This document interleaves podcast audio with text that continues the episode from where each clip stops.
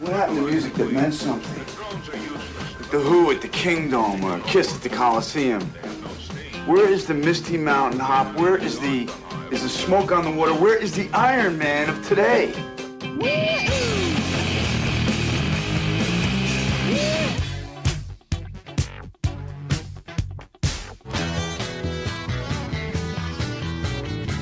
Hey, this is not a test. This is rock and roll.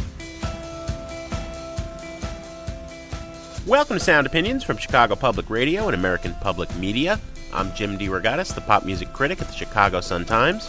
And I'm Greg Kot. I write about rock and roll for the Chicago Tribune. Today on the world's only rock and roll talk show, Jim and I welcome folk punk singer Ani DiFranco for a conversation and acoustic performance. And later on, we'll review Bob Dylan's new holiday release, and it'll be Greg's turn to add a quarter to the Desert Island Jukebox. You're listening to Sound Opinions, and now it's time for some music news.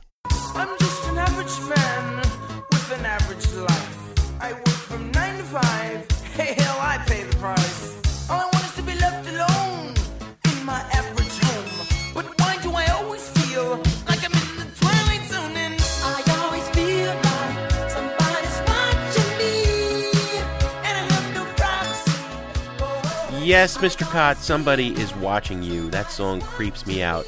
Even creepier, though, is the notion that many people in uh, many different segments of society would like government to keep a much closer watch on everything you, I, and everyone else does on the net. Correct me if I'm wrong, but this was a central theme of the big Future of Music Policy Summit in Washington, D.C., which you covered for the paper. Indeed, Jim, it was. And I think this whole issue of net neutrality, people have probably heard that term bandied around a little bit. What it basically means is it's the principle that keeps the net equally accessible to all users. There are some forces out there, uh, big corporations, for example, that would like a tiered system of access. In other words, if the more you can pay, the cleaner and quicker pipeline you have to accessing the net and getting out to your users. A couple of speakers, prominent speakers at the Future of Music Policy Summit, addressing this issue. And I think it really gave me chills actually to hear them speak because I was wondering, even though they came out strongly in favor of net neutrality, there was a part B to both of their speeches that gave me pause. As I said, prominent speakers Senator Al Franken, the newly elected uh, senator from Minnesota, speaking on behalf of net neutrality, and a very powerful inside player in Washington, the chairman of the Federal Communications Commission, Julius Genachowski, coming out strongly in favor of net neutrality as well. But both Franken and Genachowski both said while they're in favor of this democratic principle that the internet should be equally accessible to everybody, they both said that the enforcement of copyright and laws of network openness can and must coexist. Now, it's interesting. I think everybody agrees hey, artists need to get paid for the music they make.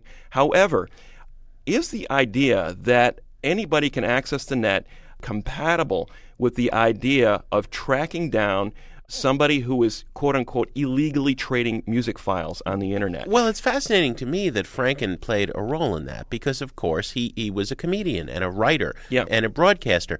He's someone whose old videos, as Stuart Smalley on, on uh, Mm-hmm. Saturday Night Live, may be all over YouTube, right? He's written books. Rush Limbaugh's a big fat liar. So he owns copyrights, and maybe he's that gives him sensitivity about, about artists getting Yeah, paid. I mean, Franken actually brought that up in his speech and said, you know, I'm an artist too. I want to get paid.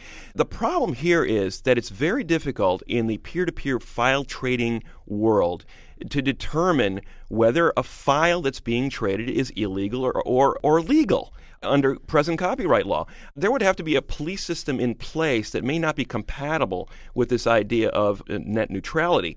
It'd be interesting to see how they can reconcile those two impulses. Already in Europe, we've talked about this on the show before, Jim. Countries like uh, France and Sweden are essentially invading the privacy of users, saying, you know, if you do this sort of activity, we're going to cut you off from the internet. Is this kind of system going to become in place in the United States if these net neutrality laws are put in place with these sort of caveats attached? It remains to be seen. I think it's going to be one of the most fascinating and contentious debates in Washington over the next couple of years. Motions giving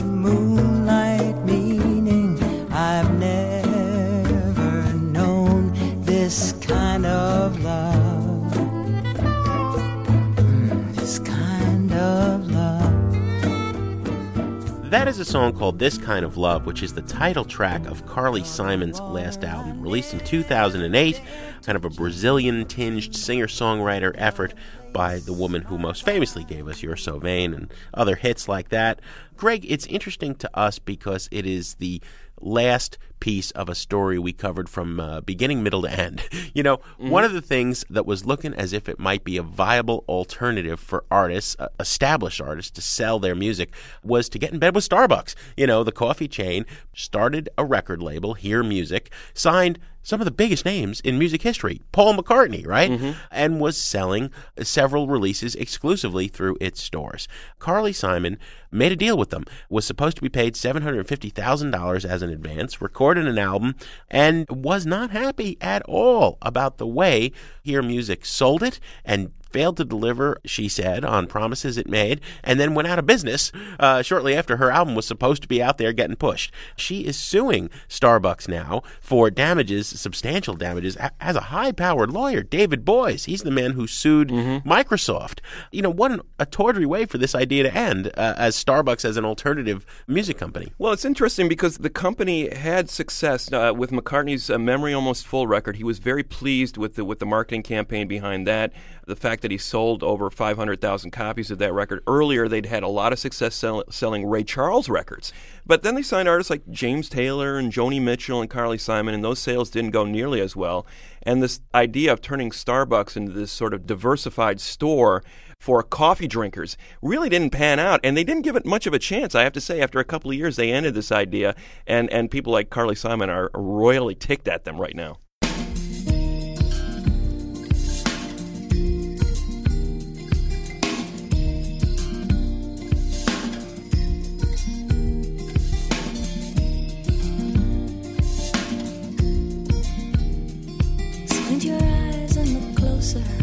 I'm not between you and your ambition. I am a poster girl with no poster. I am 32 flavors and then some. And I'm beyond your peripheral vision. So you might want to turn your head. Cause someday you are gonna get hungry and eat most of the words you just. You're listening to Sound Opinions. That is 32 flavors from Ani DiFranco, one of the leading independent artists of the last 20 years. Truly an independent artist. In, in a lot of ways, setting the template for the peer to peer file sharing world we live in now, where the artist to fan communication is paramount.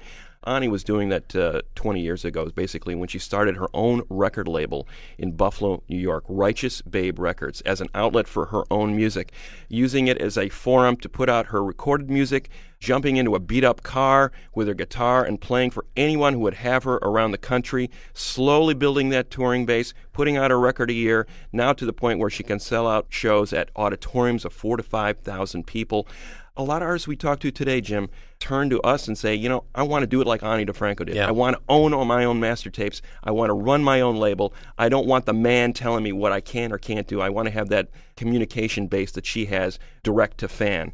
Greg, Ani is slowing down slightly these days. She is now happily married and raising her daughter, but she's still running Righteous Babe. She was on tour, she was here in Chicago, and we had her by the studio for a chat and a live performance.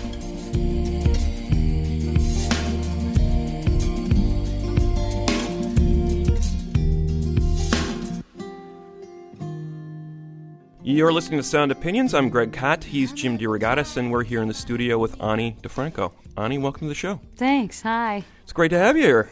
It's nice to be here. You're sitting here with an acoustic guitar, unaccompanied otherwise, and uh, it's it's giving me flashbacks of seeing you perform in the early '90s. Oh, lordy. back at that time, pretty much the same Were picture. we ever so young? Yeah, I think your haircut was a little different back oh, then, yeah, I'm sure. but uh, otherwise, pretty much the same kind of scenario.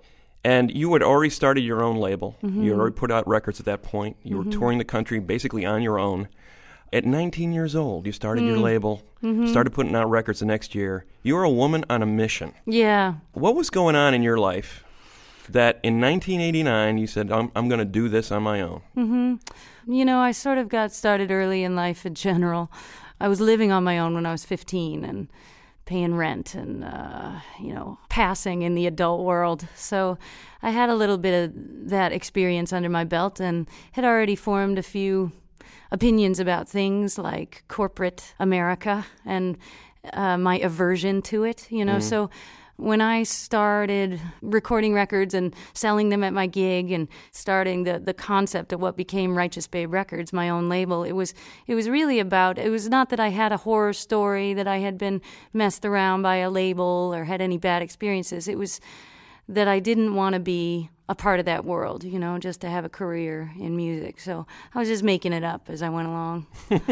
That's pretty fascinating, though. I mean, this is Buffalo, New York, Yeah, upstate New York, a- a, part of the country I'm Center ver- of the universe. very familiar with.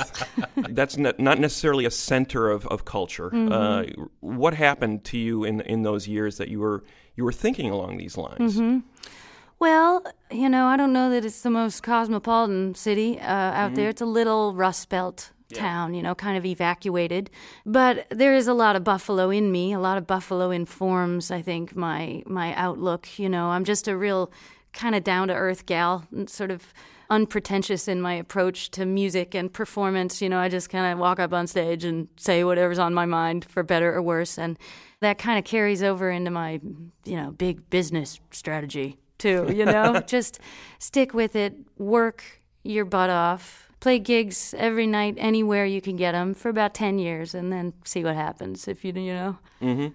I keep quoting you every time people talk about, uh, you know, what do I need to do to, you know, and, and you you come up constantly as sort of a role model. I want to I mm-hmm. want to own everything. I want to do it mm-hmm. on my own. I turned that question back on you uh, years ago, and you said one word: patience. Mm. Yeah, I think I've grown my patience, you know, as I got older. But I think what I did have in the beginning was just a lust for what I did, for making music, you know, and and it was so exciting to me to play in a bar for five people. Just especially if I could see their eyes and smell them, and you know that kind of making that connection was always very exciting to me. So. I, I wasn't sort of holding out for the rock star dream or waiting to be happy or fulfilled with my art. You know, I think what passed for patience in the beginning was just uh, sincerely being thrilled by um, whatever kind of performance or low, you know, um, obscure situation I was in. Well, you made reference to this being precocious and starting young, but Mm-hmm. is this a true story or is this one of those apocryphal things that you were out there playing and, and getting paid to perform busking at Mm-hmm. age nine? Yep. Mm-hmm. I was uh, making money for summer camp at the time. I really wanted to go to camp. And uh, so I was making money any way I could. And one of the ways was to set up at the market every Saturday and on the street. Nine years old doing that. And then actually, when I was a teenager, I was working in bars. I had some arrangements with some local Buffalo Yeah. pubs and stuff. You know, I ran open mics. You know, I wouldn't. I wasn't drinking. I was just. Yeah, when you're underage, they always tell you, you know, just say you wandered in accidentally from the restaurant, right? yeah, now I imagine it's even harder, you know, to go and play music or see music in a place with alcohol because it's so locked down. But um, those days it was a little looser. But basically, you just weren't going to take anybody's answer that you couldn't make this a career. Yeah, sure enough. Yeah, for me, people ha- always, whatever, the word successful or something, they seem to have this kind of pie in the sky definition for it. Like successful means you're on TV, on MTV or something Yeah, right yeah. now. And for me, successful was I play music, I feed myself, I pay my rent. I don't have to work. Yeah, I was unquote. successful when I was 18 and, Right. and, and playing music uh, for a living, so to speak. But I think what Greg was getting at is what what were your models for that, uh, Hmm. Ani? You know, I mean, you're growing up in D.C. You look at Fugazi. It's it's Mm-hmm, obvious. You know, you're growing up in Chicago. You can look at you know Steve Albini created Mm-hmm. himself a niche outside the corporate world. Were you looking at anybody? Well, sure. You know, in the folk music world, there's a whole national underground, international really, of of song people. Pretty early on, I tapped into that community and it made all the difference in the world for me. I started playing at folk festivals when I was a teenager and that exposed me to a, a huge supportive audience that got me working uh, sooner rather than later. And also there were many precedents for being independent. You know, lots of little labels, lots of people who infuse their music with a lot of politics and community and music as a social act and a organizational tool and all of that. You know, that was all around me. Well, you want to play us a song before we, because we could just chat all day. Yeah. Let me see. Um, maybe I'll play you a, a rant as Ah. my folk singing and uh, somewhat mentor friend Utah Phillips would call it. This one goes out to him.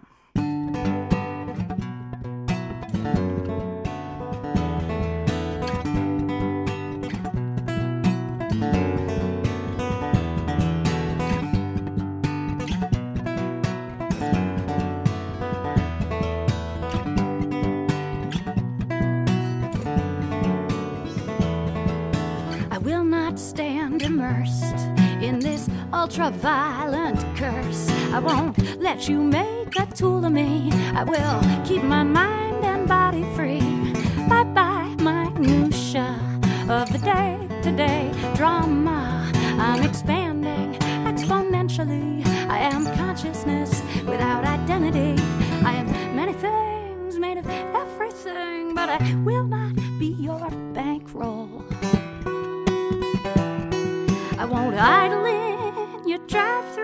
I won't watch your electric sideshow. I got way better places to go.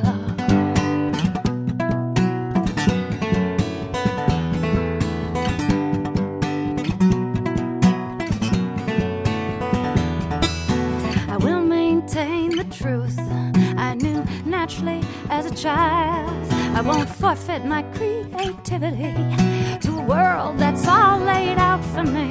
I'll look at everything around me and I will vow to bear in mind that all of this was just someone's idea. It could just as well be mine. I won't rent you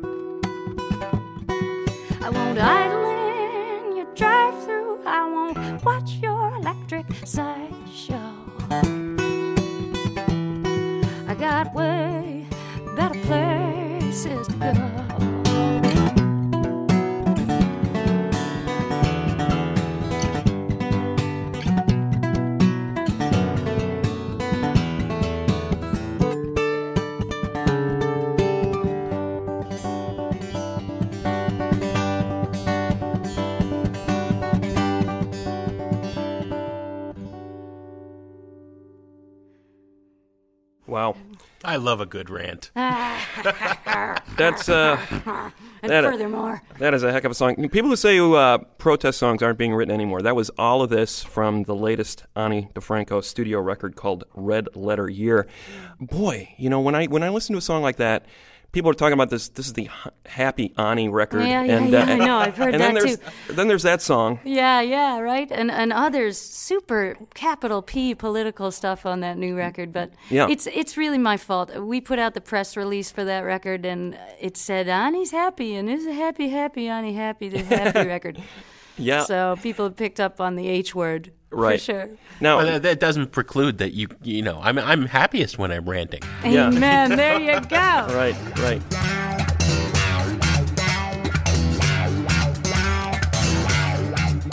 We'll continue our conversation with singer, songwriter, and ranter Ani DiFranco after a short break on Sound Opinions from Chicago Public Radio and American Public Media. And later on, Dylan Does Christmas.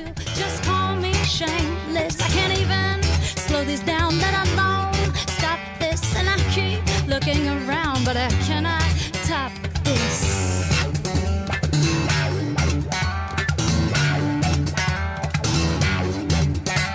If I had any sense, I guess I'd fear this. I guess I'd keep it down so no one would hear this. I guess I'd shut my mouth and rethink a minute. But I can't shut it now, cause there's something in it. We're in a room without a door.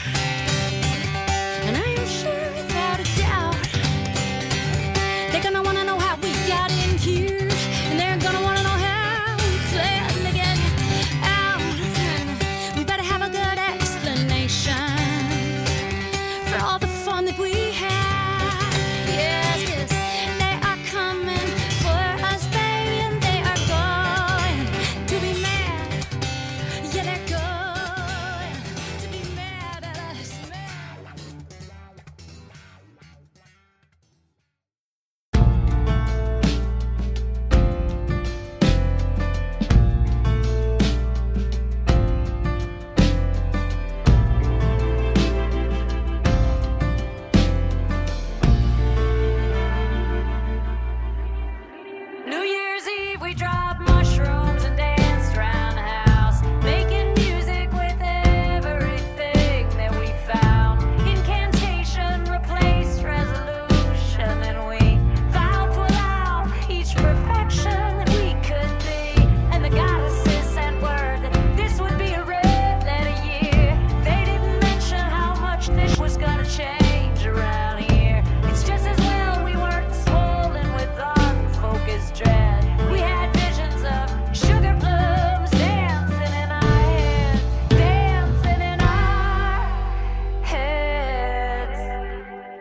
Welcome back to Sound Opinions from Chicago Public Radio and American Public Media. I'm Greg Kot with Jim DeRogatis, and you're listening to our conversation with musician Ani DiFranco. That was a little bit of Red Letter Year, the title song from her new album, and the record, like much of her work, is very political. She's speaking out against racism, sexism, homophobia, just to name a few issues. And so I asked Ani if she ever worried about being so outspoken. Has there ever been a moment in your life w- as a songwriter that you mm-hmm. felt, you know what, I am putting too much, this is going to get misinterpreted, especially as a young woman touring the country by yourself, mm-hmm. essentially? You could end up in some venues in some parts of the country where Yeah. stuff like that isn't going to go over We, too we've well. asked Steve Earle this question, Yeah. you know, but he, Yeah. you know, before Atkins, he was big and burly, and he could probably take Yeah. most comers. Yeah, you know, last night, last night, I was playing, I, I stepped out on stage, and in the front row was very many older people, elderly people. I don't know what, if it was season ticket scenario or how they ended up at my show, but I was, I was like, whoa. Uh, looking at my set list, like, oh, okay, here here we go. Um, and it was great. It was terrific. I love playing to different kinds of people. And in the early days, when I was a teenager and just starting to write songs, I had many moments of fear. You know, can I say this? Can I say that? And oh, what if my mom comes to the show, and such. And and then my experience uh, took over. You know, I powered through those moments of fear early on, and overwhelmingly over the years, uh, um, what happens when you put yourself out there like that, your opinions, your perceptions, your experiences, is so many more people come up and say, Me too. Oh my goodness, thank you for saying that. Then say, Shut up, go away, we can't take it, you mm-hmm. know. in terms of the progression, you know, unless we're talking about performances here, those early shows where you're, you're playing to strangers and you're trying to win that o- audience over, and then there was a progression where people were paying to see you, and you know they were coming by, you know, there's roughly 800,000 people coming to see you, and those shows, I mean, it was amazing because you're up there just with that acoustic guitar. And you could hear a pin drop in there. I mean, it was just this reverential kind of hanging on every word vibe. And then, you know, seeing you progress to the 4,000 capacity theaters where people can be drinking a beer and having a conversation while you're singing. How did you sort of adapt to the fact that, you know, I am this bigger, more mainstream mm-hmm. personality almost in spite of the way I've operated. Mm-hmm. Yeah, Uh, and yet you have this different kind of audience. How do you how mm-hmm. do you feel about that? Well, there was a little time period in there, probably late 90s, where I probably hit my peak of notoriety. You know, I was on the covers of whatever magazines and. And I was this overnight success after, you know, good 15 15, years. Yeah, totally. um, and at that point, you know, the shows, I was sort of playing some arenas type venues, and the capacities got to nine, 10,000 for a minute there. That was not great for me. You know, it's not good for doing subtle things, for connecting in intimate ways. You know, stadium rock sounds like and works like stadium rock for a reason, you know, it's so to play to a room like that was sort of antithetical to my art. As I got back down to the the smaller theaters, I started to be able to do what I could, what I do um, better. But I really, luckily, I did feel ready for all of those stages. Um, the frantic, um, um exponential growth of, my audience, and, and also the what I'm still in, you know, the the slow retraction and decline, you know, back to sort of more of an essential core audience, not the hmm, what is this famous person Yeah, right. about? Um, peripheral people, and but it was those. It was that 20 years of playing in bars. That that's why when pe- young people come to me and say, "How do I get on the bus with the curtains in the window and the big TV and the, you know, I, I think don't even just how do you get the next gig and the next gig and the next gig? They always Because- ask the wrong question. They want to ask about the tour and the bus, and it's Yeah, like you wanna should be asking me how do I fill 200 people in yeah, this club. Yeah, and all of that honing of your craft that is very unglamorous, uh, you know, as the years go by, is very, very useful, essential in the end. Mm-hmm. Is the touring? I mean, that that is so much a part of the of the folk tradition. Mm-hmm. Is that something you can envision yourself doing? But you're you're now a mom. You're married. Mm-hmm. You know, you've got this other life going on. Is it something that you even want to do as you move forward in your life? I usually shy away from predicting the future because Mm. if I know anything, it's change happens. But I I can pretty solidly say I want to do this. I want to be Pete Seeger, 90 years old, rocking rocking it. I think I'm going to need to develop a diff- different pace. You know, I've been pretty f- frantic uh, most of my career, and now, like you say, I got a family and I got reasons to stay home. So I'm going to just need to pace myself a little bit.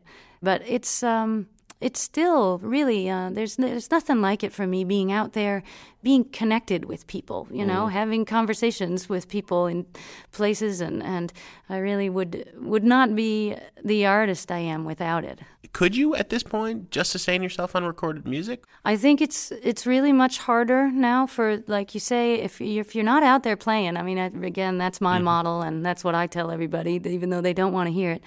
Um, you know, the whole infrastructure of the indie record stores and the indie radio and indie, the whole community, all the indie labels, like that's just crumbled.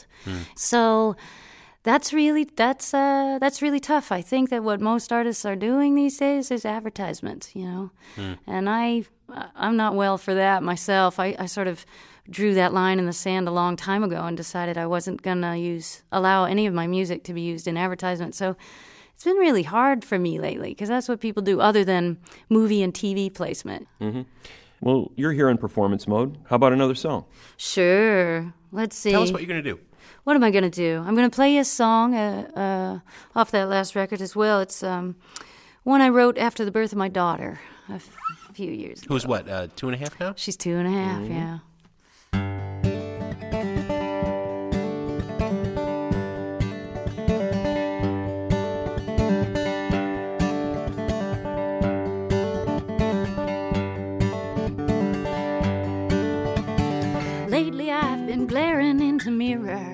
Picking myself apart.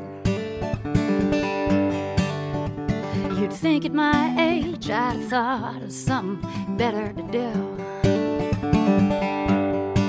than make insecurity into a full time job, make insecurity into an art.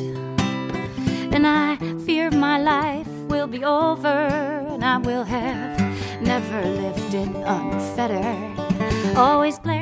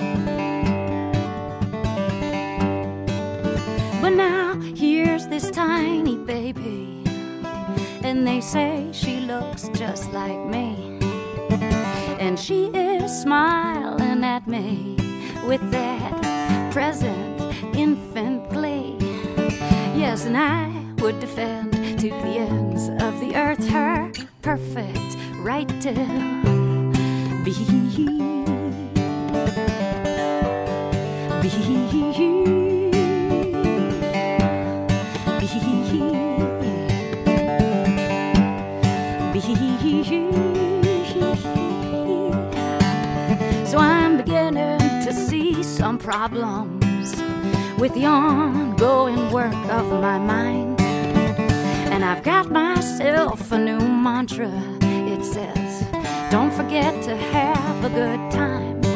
Don't let the sellers of stuff power enough to rob you of your grace.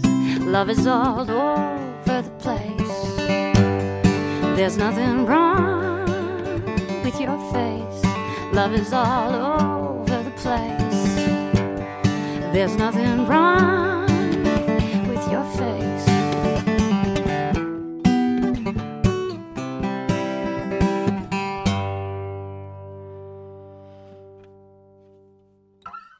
Present infant from Ani You're DiFranco. good. You're good. I'm good. I'm not He's got even. the, he's got Great the song. I got my cheat sheet, too. That's oh, it. there you go. But good stuff. And uh, mother's advice to her daughter. Hmm. Um, you know, it's interesting. I, just hearing you play that song, I, I'm, I'm thinking back to those songs that you were writing when you were first starting out, and it almost seems like that's the kind of advice, or you wish somebody had said that to you Mm-hmm. when you were when you were younger. Any truth to that? Yeah, a lot of what I write, most of what I write, I'm just writing to myself, really. Mm-hmm. And in that way, I've written myself into being, you know, and and I think a, a message that sort of comes through my words over and over in different songs in different ways is become yourself, trust yourself, love yourself, you know, respect yourself, and and not only come up with your own answers, come up with your own questions, you know. And mm-hmm. so in that way, it's I like to think that my message is never do as I do or think as I think, but think as you think. Make sure you're thinking as you think. It's, as far as I'm concerned, the essential message of all great art. Mm, You know? um, there was a scare where you had tendonitis for a while. It came on in what 2007, right? Yeah, some, something like that. I mean, because it, it has seemed as if you regularly played a city like Chicago two or three times a year, Mm-hmm, right. every year Yeah. Mm-hmm. from the beginning. Um, were you worried that you wouldn't be able? Because that's got to be a huge part of your income at this point. Mm-hmm. Yes, yes, more and more as the record industry implodes around us. Touring is my bread and butter, and uh, very scary. It was it was horrible to be playing in pain every night, and to be, mm. to, you know, taking songs off the set lists that I just can't play, and to just be trying to get through an hour and a half, and then going and plunging my arms into ice, and you know, it mm. was it was a real gauntlet for a while, and then I just I had to stop, and and for me, stopping means a lot of people lose their job. You know, it's it's a very, it's sort of a subliminal pressure. Uh, you know, when so many people's livelihoods are Because you're talking about your crew. You got a crew my crew, my crew, and even back at the home office. You know, the label. If I'm not touring, you know, it's thing, everything slows down. Right. So that was a that was a tough decision, and I stayed home for nine months. I just didn't play guitar, and I thought I would heal. And mm-hmm. then I went back to work nine months later and realized, no, mm. tendonitis is serious mm. stuff, as all of us monkeys in the modern world know now with our computers and our gizmos, Yeah. and it's She affecting said, so fading many the of us. typing Greg and I do. Yes. Mm-hmm. Mm-hmm. Yeah, I, you know, so many of us know what tendonitis is about, and um, But you're not wearing a brace. I'm not now. And you're on the road. Yep. So I'm back, and I'll tell you one word, one word that really turned the corner for me: acupuncture. Huge. Uh, really has helped me a lot. Well, it's great they found a solution because I think we need to talk about your guitar playing. You know, mm-hmm. you're a shredder. You know, Yeah, I mean, you could shredder. be you're a cooler Yngwie Malmsteen. You know, in your own way. I mean, mm-hmm. but you're an acoustic and you, play quote unquote folk music, and therefore you're never in that discussion about great guitar mm. players. You know, it's always like, man, have you seen this person play guitar? It's like mm. I when I, when I first saw you play, it was like two. I'm I'm hearing two or three guitar players.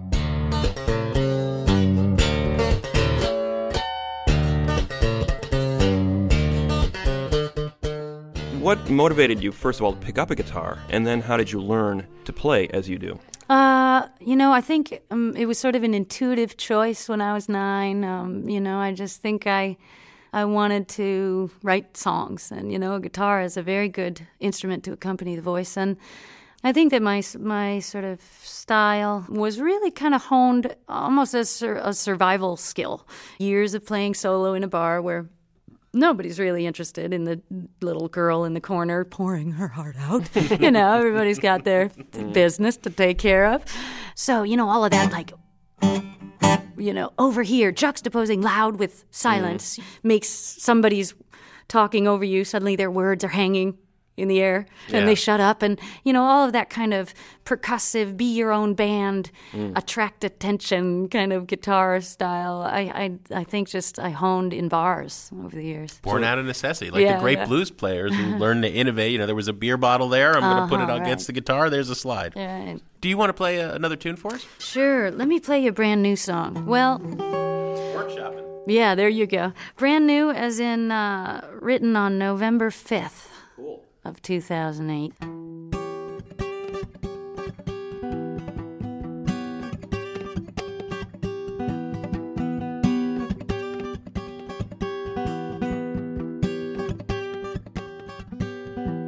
The victory was ours, and you were the first to say it. Never known so many people donate time to a campaign. And when you were elected, there was a global wave of joy. Who knew a world gone mad could still go sane? And we poured into the streets, and we danced and we cheered. And the neighborhood was a neighborhood like it hadn't been in years. All eyes meeting, filled with tears. Yes, we prayed you were coming, and then we saw you were here. You are black, you are white, you are red, you are blue, you are green and orange with a purple and yellow hue. You've risen like a phoenix from each flame that they threw. You've been everything that we asked of you. President Obama, it's an honor just to say it. I, I used to hide my passport, now I want to display it. Thank you for our democracy, through you is resurrected. Thank you for our basic decency, in you is reflected. Thank you, America, for being more than I expected.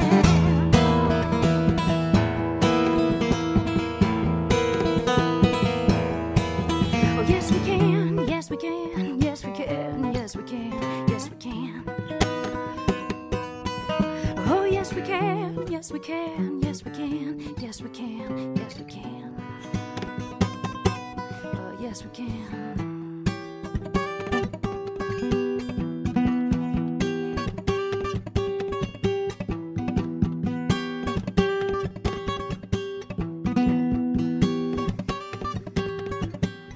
And President Obama, you do not have to be perfect.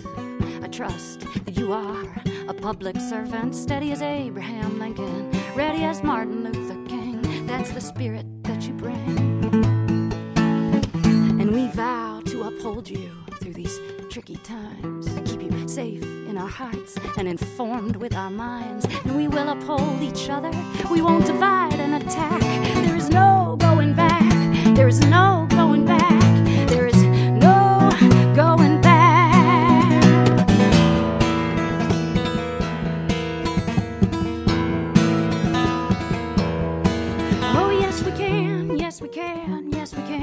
Yes, we can. Yes, we can.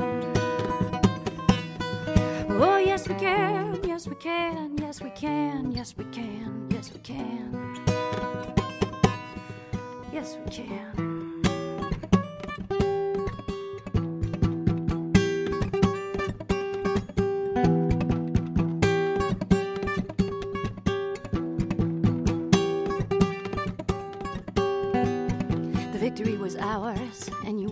First to say it. Wow.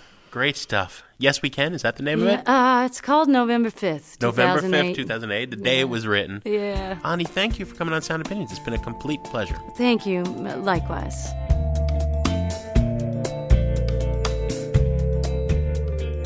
To listen to Ani's entire live performance in our studio, visit soundopinions.org. And to comment on our conversation or share any of your critical opinions on the air, call our hotline, 888 859 1800. We're going to be back in a minute on Sound Opinions from Chicago Public Radio and American Public Media with our review of the new holiday album from Bob Dylan and my Desert Island Jukebox pick. Summon the courage to put down your landing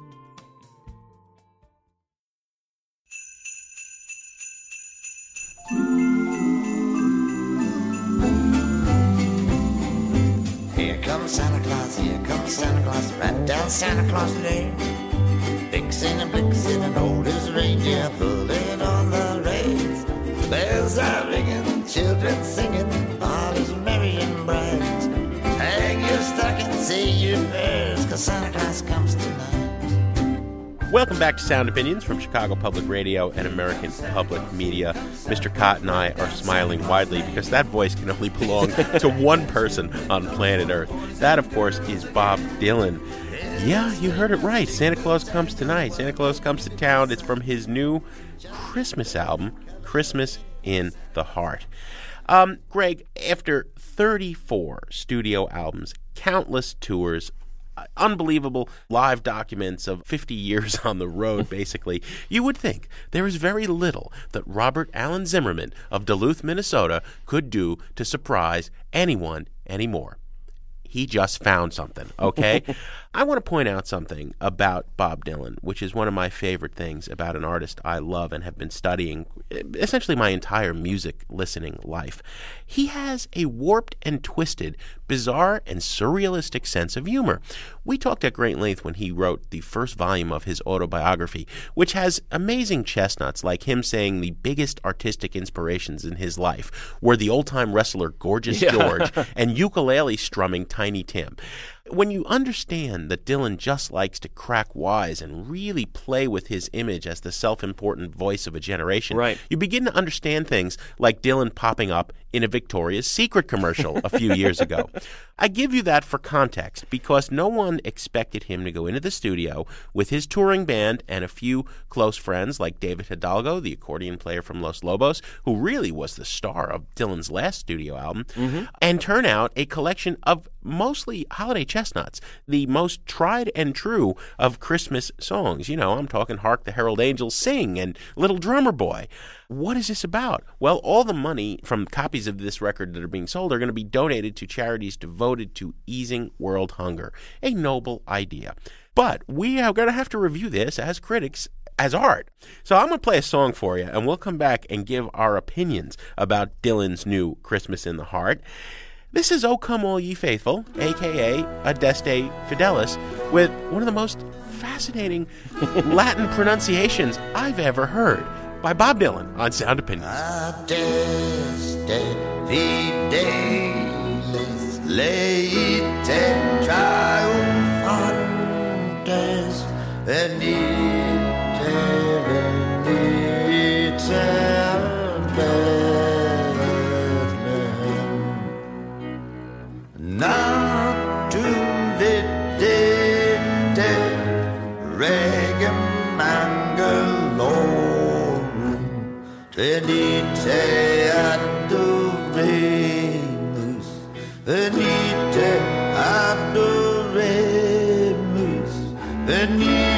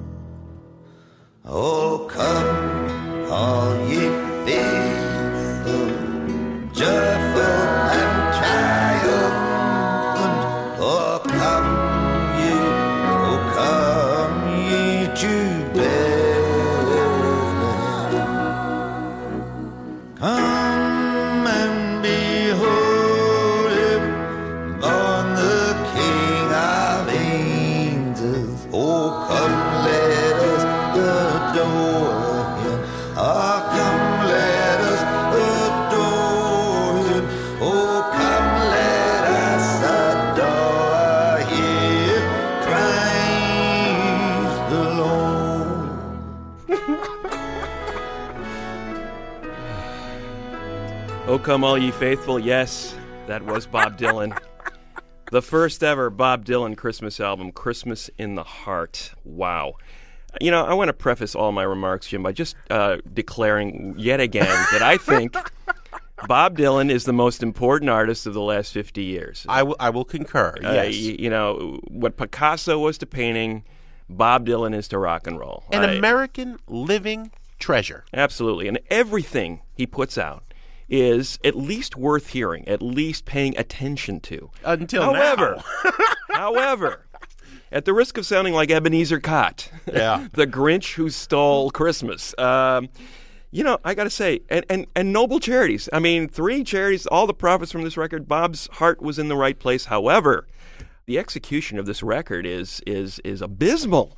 This is this is a travesty in a lot of ways. I I can't begin to think why Dylan, in making a Christmas album, would want to make a, a Christmas record modeled after one of those that the Ray Conniff Singers made. Yeah. Back in my grandparents' record collection. Or the King Family Singers. Remember them? The King Show on, on Christmas every Yeah, year? it, it reminds me of that kind of you know style of crooning. Obviously, Dylan is is not a crooner, never really was. He's attempting to croon these uh, traditional Christmas ballads, being propped up by these middle brow. Choirs in the middle of these songs. It is it is almost a parody, like he's almost uh, tongue in cheek about it. As you said, he has a well earned reputation for subtle satire in some of his music, and I'm wondering if there's a bit of this in that, or if this is just a sort of a uh, misguided attempt to do a traditional Christmas album because that's what he thinks the audience that is buying Well, a charity album expects. The last three albums uh, by Dylan that you and I have reviewed, we have been fighting because he, he does have this fondness for the schlockiest Yeah. kind of late 40s, early 50s, pre rock and roll mainstream pop. Right. I'm talking like how much is that doggy in the window? He likes that. He was a kid listening to that on the radio growing up in Duluth, and he's been throwing in a couple of songs on each of the last couple of albums in that style, which is abysmal, I think. You know, it's not folk, it's not blues, it's not rock, it's not Dylan music, and he thinks he can sing it although he cannot sing, right? That's one of the things we love about him. Yeah. Used to be a powerful croak, is now a raspy wheeze above and beyond the fact that he can't sing and the arrangements are awful, uh, there is his delivery, Greg. You know, uh, uh, the chorus coos angelically. In the meadow, we can build a snowman, and then Bob comes in. Till the other kids all knock him down. And then the other kids will knock him down. and it's like he's like the, the horrible alcoholic black sheep of the family come to Christmas dinner uninvited who says all inappropriate things, knocks things over, breaks people's presents, pinches everybody's bums, right? And you just want to throw him out. And it's like it is so inappropriate for Christmas. I know it's for charity. Make a donation to public radio or to any charity. Feel good about yourself. Save yourself the torture of listening to this album, which is truly one of the worst albums ever made. I'm talking like William Shatner and Leonard Nimoy doing those records in the 60s where they tried to be pop stars. yeah. Those are less painful Yeah. than this Dylan album. It is a double trash it. You- You're you're making it sound almost entertaining, like in this "it's so bad it's good" category. Oh. Lord, but, no, I didn't mean to do that. but it is a trash it. I tell you, little buddy, this whole island is bewitched. Just across the island lost at sea. Now I'm stranded on my own. Stranded far from home. Oh, come on. You remember, we were shipwrecked together. Stranded out so far from home. Stranded, yeah, I'm on my own. Ah, yes, we love that introduction. It means that whenever possible here on Sound Opinions, either Greg or I like to take a trip to the proverbial desert island, pop a quarter in the jukebox, and play a song we cannot live without today. Mr. Kot, what have you got? Well, Jim, uh, reviewing Dylan's first ever Christmas album put me in the mood, a little prematurely, perhaps, for the holidays, but uh, there are very few Christmas albums I actually like, and uh, even fewer that I can play year round. And and the record I'm going to highlight today is one of those records that I You, truly you know believe. it's October, right? Yes, yes, indeed. But I, I'm playing this record with the full knowledge that i it is it is premature, but at the same time, I believe it is a truly great record and a record that is uh, withstands any season. Well, that says something because when you're talking about Christmas music, you have a canon not of like 50 years like Yeah. rock and roll, but of like four or five centuries. Right. So it's really got to be good to measure up. Absolutely, and I, I think this record does does the trick. It's uh, by Low. Uh, it was a, a little EP released in 1999 by this, coincidentally enough, from uh, northern Minnesota, much like Mr. Dylan himself, a trio led by a couple, Alan Sparhawk and Mimi Parker. They are devout Christians. They don't make a big deal about it in their music, but it certainly seeps through. And again, in, in this record, you can hear the influence of that faith and that culture that they grew up in. Uh, More, more than any kind of religious message, I think what's behind this record is the sense of. Uh, of slow paced deliberation and, and a sense of solitude, like it was created under a blanket of snow that informs their best music. I think this band has made a number of wonderful records, and I, I'll put this at the very top of the scale. The song I'm going to play is called Long Way Around the Sea, and it, it basically tells the biblical tale of the three magi coming to visit uh, the baby Jesus when he was born in a manger in these most destitute circumstances in Bethlehem. And it's a beautiful story, and it, and it gets to the essence of why we celebrate this holiday every year. It cuts away all the uh, business about sleigh rides and Christmas trees and bows and gifts and and really gets down to the essence of who this person was and why do we celebrate this holiday. And it does it in just a beautiful manner. Not only the solitude that I was talking about, but there's sort of a hovering anxiety in the music as well that I think speaks to how do we observe this tradition? Do we really know what it means? And are we living up to its ideals uh, today? It makes me think, and, and it's a beautiful piece of music by Low, A Long Way Around the Sea on Sound Opinions.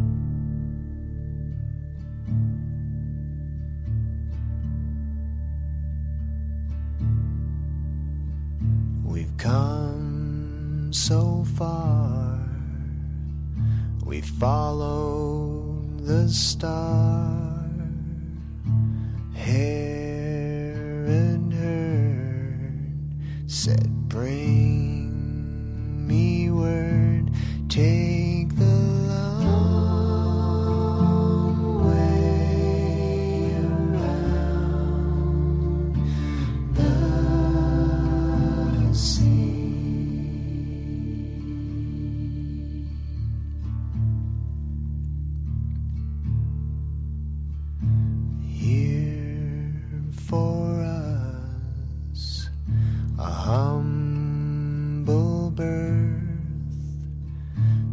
Son of God descends to earth. Take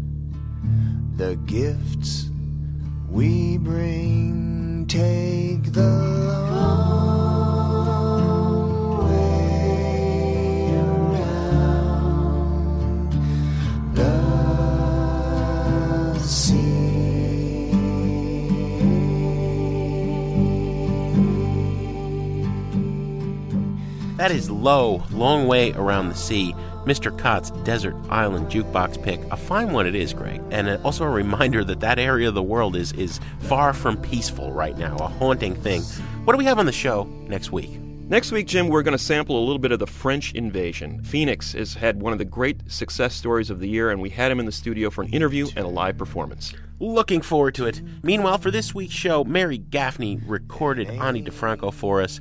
The show was produced by our hardworking and devoted team of Jason Saldanha and Robin Linn. And our executive producer and fearless leader is Torey Southside Malatia, a man who knows the correct Latin pronunciation, and it ain't adore a moose.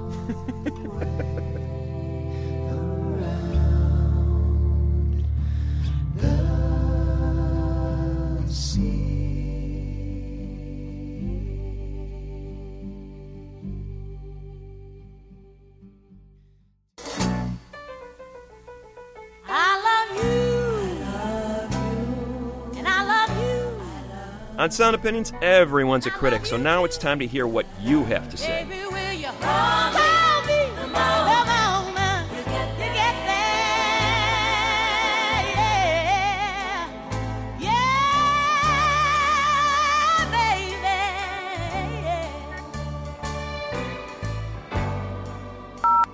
baby. New messages. Hey guys, this is Tim from Chicago. I wanted to bring up another weird instrument, and that's that thing that the 13th floor elevators used. You know that thing that kind of goes like.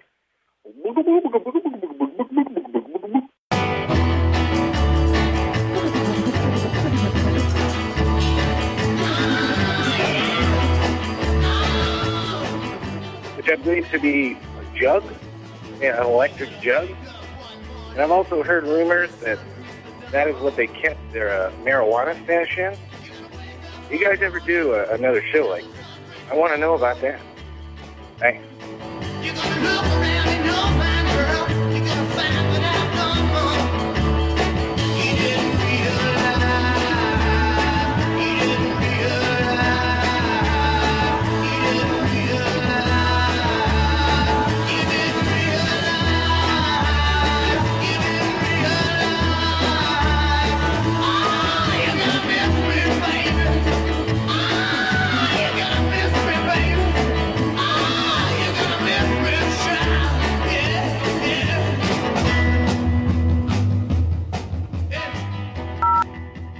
Guys, this is Rob in Chicago. Just got done listening to your Weird Instruments podcast, and I had my five-month-old son on my lap, and he was being kind of fussy, and I didn't really know what to do. And then the Mercury Rev song came on with the singing saw, and uh, within 30 seconds I looked down, and he was out cold asleep. So just want to thank you for giving me another song to put on his iPod in the nursery that uh, will go between Bach and uh, Mozart. So thanks a lot.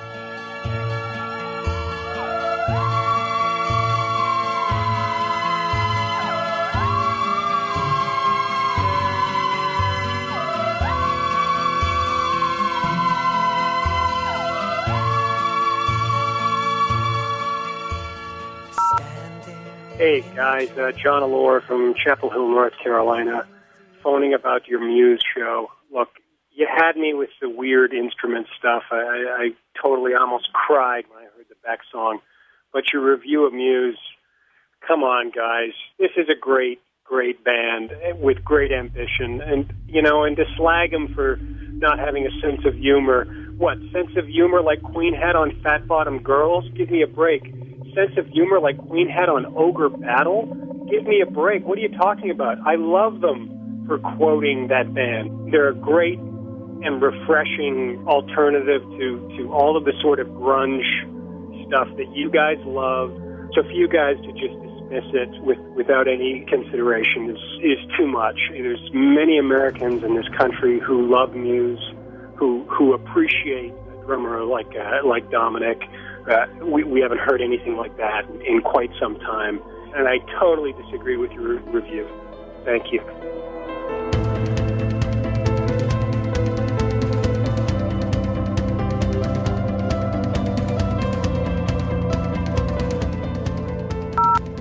Hello, this is Simon Wapsel from Pittsboro, North Carolina.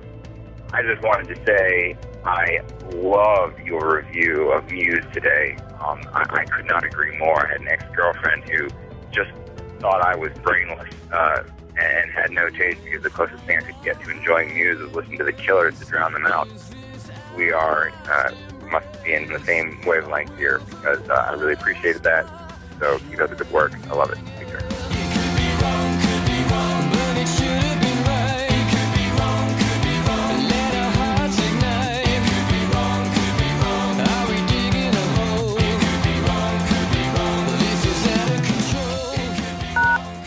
More messages.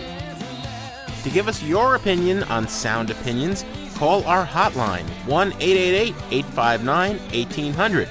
We'll be back next week with Sound Opinions from Chicago Public Radio and American Public Media.